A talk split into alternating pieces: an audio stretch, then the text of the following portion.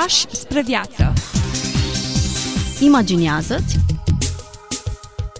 descoperă, caută, trăiește. Trăiește. Trăiește. Fii liber. Pași spre viață. La mulți ani, un an nou plin de bucurie și de binecuvântare. Bine v-am regăsit, bun revenit și la mulți ani îi spun și pastorului Ghiță Mocan, prezent în studioul nostru. La mulți ani și dumneavoastră și tuturor ascultătorilor. Mă bucur să ne găsim în această primă zi a anului, să începem oarecum împreună. Un an pe care nu-l cunoaștem, dar în care pășim cu încrederea în Dumnezeu care are toate elementele în fața Lui. Ce am putea să vorbim în cadrul emisiunilor noastre? Emisiuni în care de obicei analizăm citatele diversilor scriitori, în mod special citate vechi, mai puțin scoase la lumină, le aducem în vizor în așa fel încât ne îmbogățim și noi și cei care ne ascultă, sperăm. Din feedback-ul pe care îl primesc e că ne îmbogățim cu toții. Așadar, haideți puțin să ne uităm la această dată de început de an nou. Mă gândesc că ar fi bine, mai ales în sincron cu ceea ce am făcut în emisiunile trecute, vorbind despre așezarea istorică a Crăciunului, să ne păstrăm pe aceeași orbită și să vorbim astăzi despre cum au văzut creștinii din primele secole data de 1 ianuarie. Cum s-au raportat la 1 ianuarie în condițiile în care începutul anului la 1 ianuarie nu l-au inventat românii, ci l-au inventat romanii. Prin urmare, în Imperiul Roman, la 1 ianuarie, începea anul civil, cum am zice, și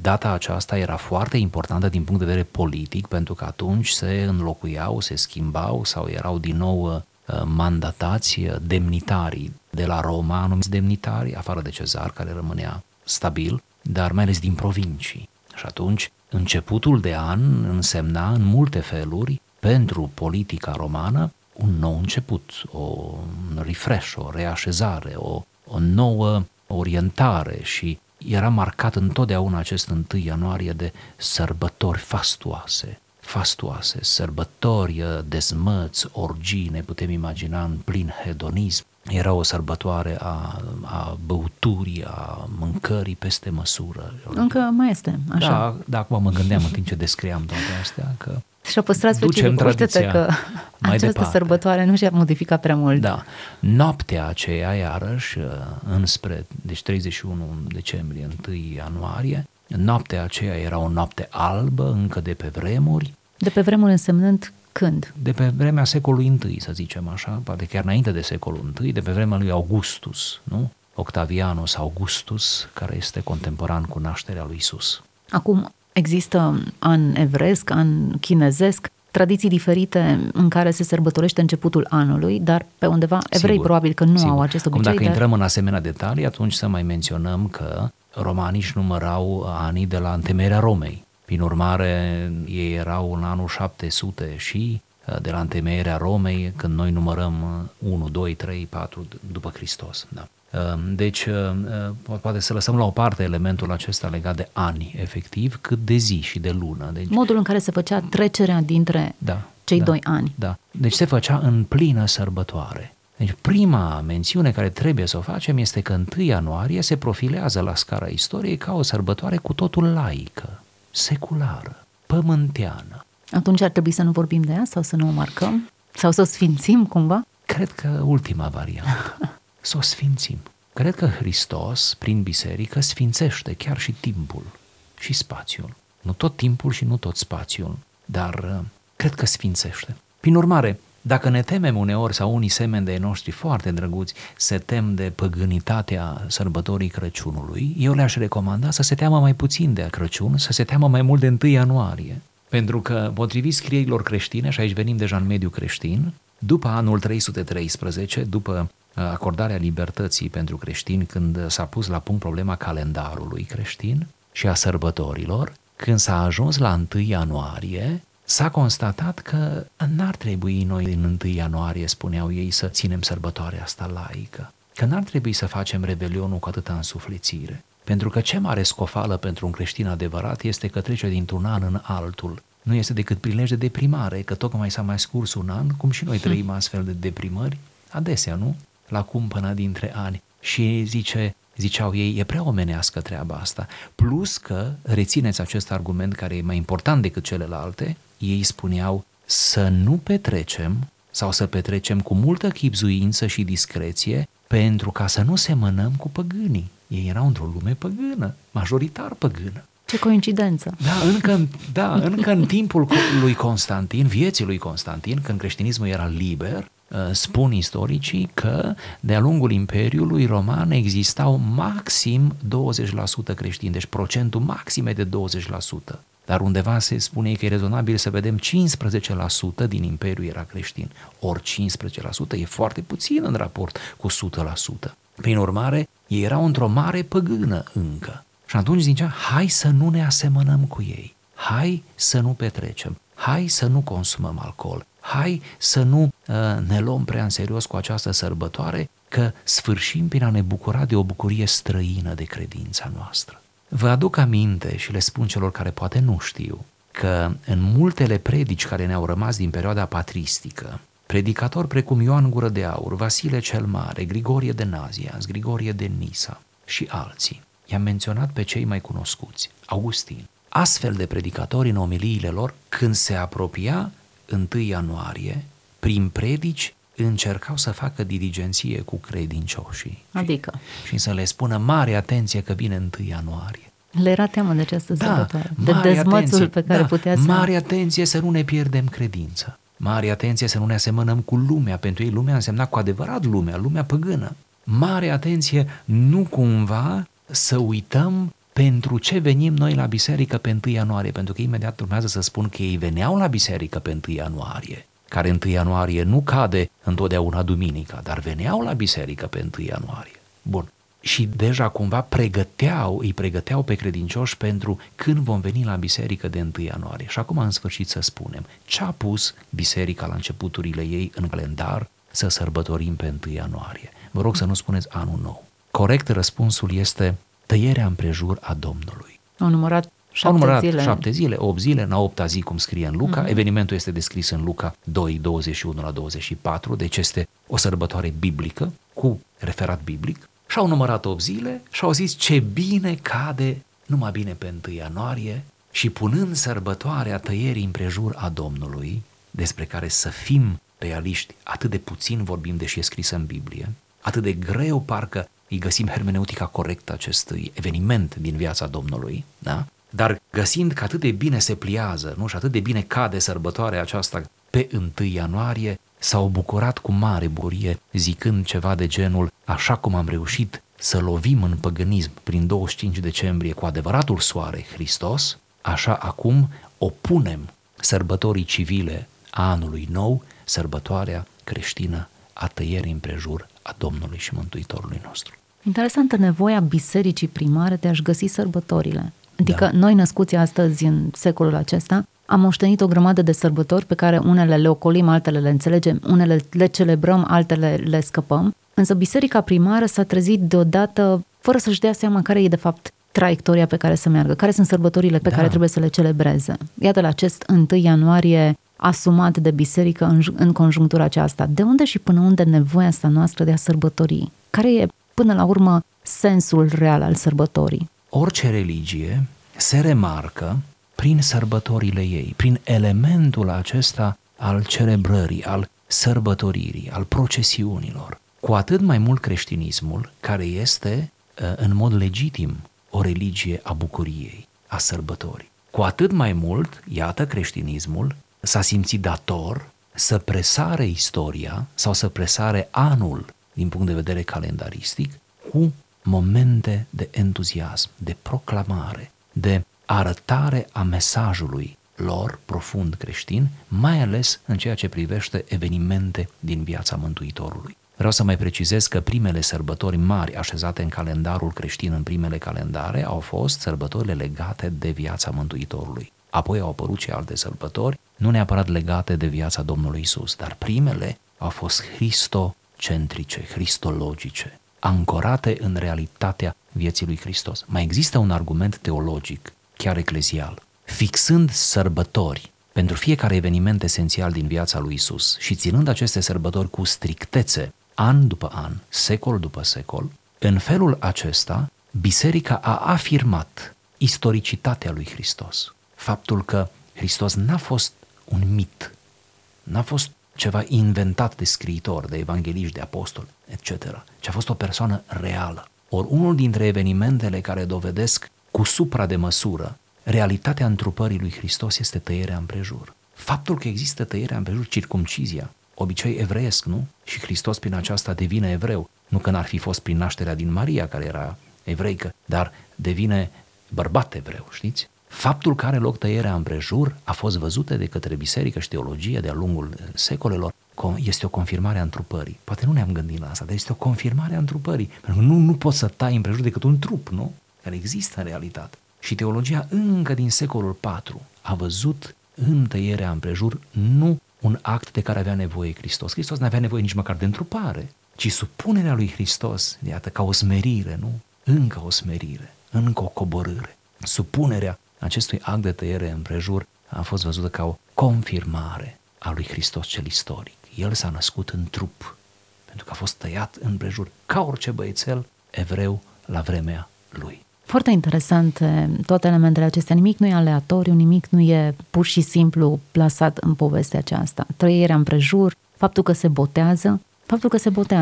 De ce spunea e nevoie? Din moment ce el nu avea niciun păcat, iar conotația clară acestui eveniment e faptul că ai fost curățit, iertat de păcate și că te ridici la o viață nouă. De ce totuși spunea asta trebuie împlinit? În timp ce în discuțiile cu fariseii despre spălarea mâinilor și despre respectarea zilei sabatului spunea n-ați prins esența, nu respectarea regulei este importantă aici. De aceea orice gest pe care îl face Hristos, începând cu tăierea împrejur, are semnificații teologice profunde și le-a făcut de fapt pentru noi, de fapt și întruparea a făcut-o pentru noi. N-a făcut pentru el. Un fel de lecție, uite cum e dumnezeirea. Da, un fel de asumare, de smerenie. Textele vechi liturgice despre tăierea împrejur a Domnului Iisus spun cam așa, doresc să ofer câteva citate. Domnul a primit aceasta ca să înlăture rânduiala legii vechi și să pună în loc tăierea împrejur cea după duh, cea nefăcută de mână. Deci, sărbătorim această zi ca pe un praznic împărătesc, căci Domnul, după ce ne-a cinstit pe noi, luând trup omenesc, întru totul asemenea nouă, afară de păcat, tot așa a binevoit să primească și tăierea împrejur. Întâi, ca să astupe gurile ereticilor care îndrăznesc a zice că Domnul n-a luat trup, ci s-a născut ca o nălucire. Dar dacă n-ar fi luat trup, cum s-ar fi tăiat împrejur? Și al doilea, ca să astupe gurile iudeilor, cei neînțelegători, care îl cleveteau că nu păzește sâmbăta și că strică legea. Pentru aceasta, după 8 zile de la nașterea lui, din fecioară, a binevoit să fie adus de maica sa și de Iosif în locul unde, după obicei, iudeii se tăiau împrejur. Și a fost tăiat împrejur și i s-a dat numele Iisus, nume adus din cer de îngerul Gavril mai înainte de zămislirea lui în pântecele fecioarei. Și iarăși, întorcându-se Domnul cu părinții săi acasă, a viețuit omenește, crescând cu anii, cu înțelepciunea și cu harul pentru mântuirea noastră. Cât de frumos! Și ce pitoresc limbaj! Da, avem nevoie de asemenea texte, avem nevoie să le citim la radio, iată, ceea ce și facem, ca să arătăm că mereu biserica a fost preocupată cu așezarea în cuvinte potrivite a acestor taine. Un alt text din același registru, care apare în contextul tăierii împrejur, este următorul. Mântuitorul, coborându-se la neamul omenesc, a primit înfășare în scutece, cel de 8 zile în urmă după mamă și fără de început după tată, nu s-a rușinat de trupeasca tăiere împrejur. Observați, cel de 8 zile după mamă, adică de la nașterea fizică, și fără de început după tată, Tatăl Ceresc. Nu s-a rușinat de trupeasca... Încadrarea celor două dimensiuni, da, dumnezeiască și umană. Nu s-a rușinat de trupeasca tăiere împrejur. Nu s-a rușinat prea bunul Dumnezeu a se tăia împrejur cu trupească tăiere, ci s-a dat pe sine chip și pildă tuturor spre mântuire. Că făcătorul legii a plinit cele ce sunt ale legii și prorociile prorocilor, ce au fost spuse pentru dânsul. Cel ce toate le cuprins cu palma și în scutece te-ai înfășat, Doamne, mărire ție. Sau un alt text, de asemenea doxologic, de laudă. Seara și dimineața și la amiază te lăudăm, te binecuvântăm, îți mulțumim și ne rugăm ție, stăpâne al tuturor. îndreptează rugăciunea noastră ca tămâia înaintea ta și nu pleca inimile noastre spre cuvinte și gânduri viclene, ci ne mântuiește de toți cei ce vânează sufletele noastre. Că spre tine sunt, Doamne, ochii noștri și întru tine am nădăjduit, să nu ne rușinezi, Dumnezeul nostru, că ție ți se cuvine toată mărirea și cinstea și închinăciunea Tatălui și Fiului și Sfântului Duh, acum și pururea și în veci. Amin. Amin. Frumoase rugăciuni, profunde cuvinte. Revin la aceeași observație, faptul că, în ciuda numeroaselor resurse, diluăm foarte mult conținutul. Poate și comunicarea noastră s-a modificat semnificativ și pierdem ceva esențial din ea. De aceea mi se pare de bun simț ca la 1 ianuarie, când oricum ne întâlnim în bisericile noastre, și nu e rău că ne întâlnim, să vorbim mai puțin nostalgic, să vorbim mai puțin despre noi și cum am mai îmbătrânit cu un an, poate chiar să vorbim mai puțin și mai prudent despre bilanțul anului ce a trecut, care e până la urmă o chestiune intimă a fiecăruia, și cu atât mai puțin de planurile mărețe ce ni le facem pentru anul în care am pășit, și să-L pomenim pe Hristos și a Lui tăiere împrejur. Poate ar trebui să punem la 1 ianuarie în celebrările noastre liturgice mai mult Hristos decât am pus până acum. Parcă, așa resimt și eu ca slujitor, parcă dacă nu punem asta acolo, parcă în 1 ianuarie prea mult e vorba despre noi, știți? Parcă prea omenesc. Noi ne evaluăm. Parcă noi. Parcă ce am făcut, suntem prea mult acolo noi. Bun, judecata de sine nu e neapărat greșită, nu ar trebui neapărat să o facem doar o dată în an, să aștepți să vină anul nou sau finalul de an ca să te evaluezi și să-ți dai seama că nu faci bine ceea ce faci. Cred că judecata aceasta este oarecum de dorit să o avem în orice perioadă anului. De ce nu seara la culcare? De ce nu dimineața când pornești? Dar această cercetare este zilnică sau trebuie să fie zilnică. Exact. Nu ar trebui să așteptăm un an ca să ne dăm seama că încă nu am făcut nimic în ce privește viața noastră spirituală sau relațiile noastre sau alte lucruri pe care le socotim importante. Mi se pare foarte bună observație. Multe din rugăciunile noastre sunt focalizate pe noi înșine, pe nevoile noastre, pe felul în care ne simțim, pe experiențele noastre. Ori Scriptura vorbește: când te apropii de El, te luminezi de bucurie. Când privim spre El, ești schimbat. Atâta timp cât focalizarea este pe El, cine este El ca persoană, ca atribute, ca activitate, te schimbi radical. Aș mai adăuga ceva. Țineți minte că am vorbit în emisiunile trecute, când am vorbit despre Crăciun și despre sărbătoarea nașterii Domnului, și am spus că încă din primele secole se sărbătorea cu o săptămână înainte și cu o săptămână după. Cumva, ziua mare a sărbătorii era prinsă ca într-o fericită menghină între cele 2 săptămâni, înainte prăznuire și odovanie, 8 zile după sărbătoare. Vreau să mai menționez asta în aceeași notă, făcând oarecum o aplicație. Într-un mod fericit, sărbătoarea tăierii împrejura Domnului, 1 ianuarie, coincide, din punct de vedere calendaristic, liturgic, cu odovania nașterii Domnului. Deci, de fapt, la 1 ianuarie, pe lângă faptul că amintim și predicăm despre tăierea împrejura Domnului, abia atunci ne desprindem de Crăciun. Înțelegeți? Deci abia atunci ne desprindem. Deci 1 ianuarie, și dacă n-ar fi să citim textul cu tăierea împrejur, să zicem că nu dorim sau nu obișnuim, atunci măcar să vorbim despre întrupare și despre desprinderea noastră de sărbătoare. Noi abia atunci ne luăm rămas bun de la sărbătoare, cu care ne vom întâlni peste un an. Un limbaj mai puțin cunoscut și familiarizat, să ne desprindem de sărbătoare. Dar ca să poți sărbători, ar trebui să te desprinzi de ea, pentru că nu are un caracter permanent. Tocmai acesta este caracterul sărbătorii, neobișnuitul ei, incidența ei într-un anumit moment stabilit, după care se încheie și mergi mai departe în cotidian. Tânjim după o sărbătoare neîntreruptă. Românilor chiar le place să sărbătorească. Într-unul din textele vechi românești dogmatice, chiar se face referire la această sărbătoare neîntreruptă. Vedeți, în primele secole, mai ales în perioada patristică, veșnicia era văzută și prin expresia ziua a 8-a, cele 7 zile fiind considerate zile terestre, zilele creației, zilele omului, istoria, pe când ziua a 8-a este ziua cea neînserată, era numită. Ziua în care soarele nu apune, pentru că Hristos însuși e soarele acelei zile. Ei bine, se face în textul pe care vi-l voi cita, se face un joc foarte interesant între expresia biblică că în ziua 8-a Iisus a fost dus ca să fie tăiat împrejur și e menționată ziua 8-a, și simbolistica zilei a 8-a ca zi eternă, ca eternitatea. Ziua a 8-a în care Stăpânul Hristos s-a tăiat împrejur o întruchipează viața cea nesfârșită a veacului ce va să vie. Domnul tuturor rabdă ca un bun, tăiere împrejur, și taie ca un bun greșelile muritorilor. Ziua a opta, care poartă chipul veacului ce va să vie, se luminează și se sfințește cu sărăcia ta, Doamne, cea de bunăvoie, că într-o aceasta te-ai tăiat la trup împrejur după lege.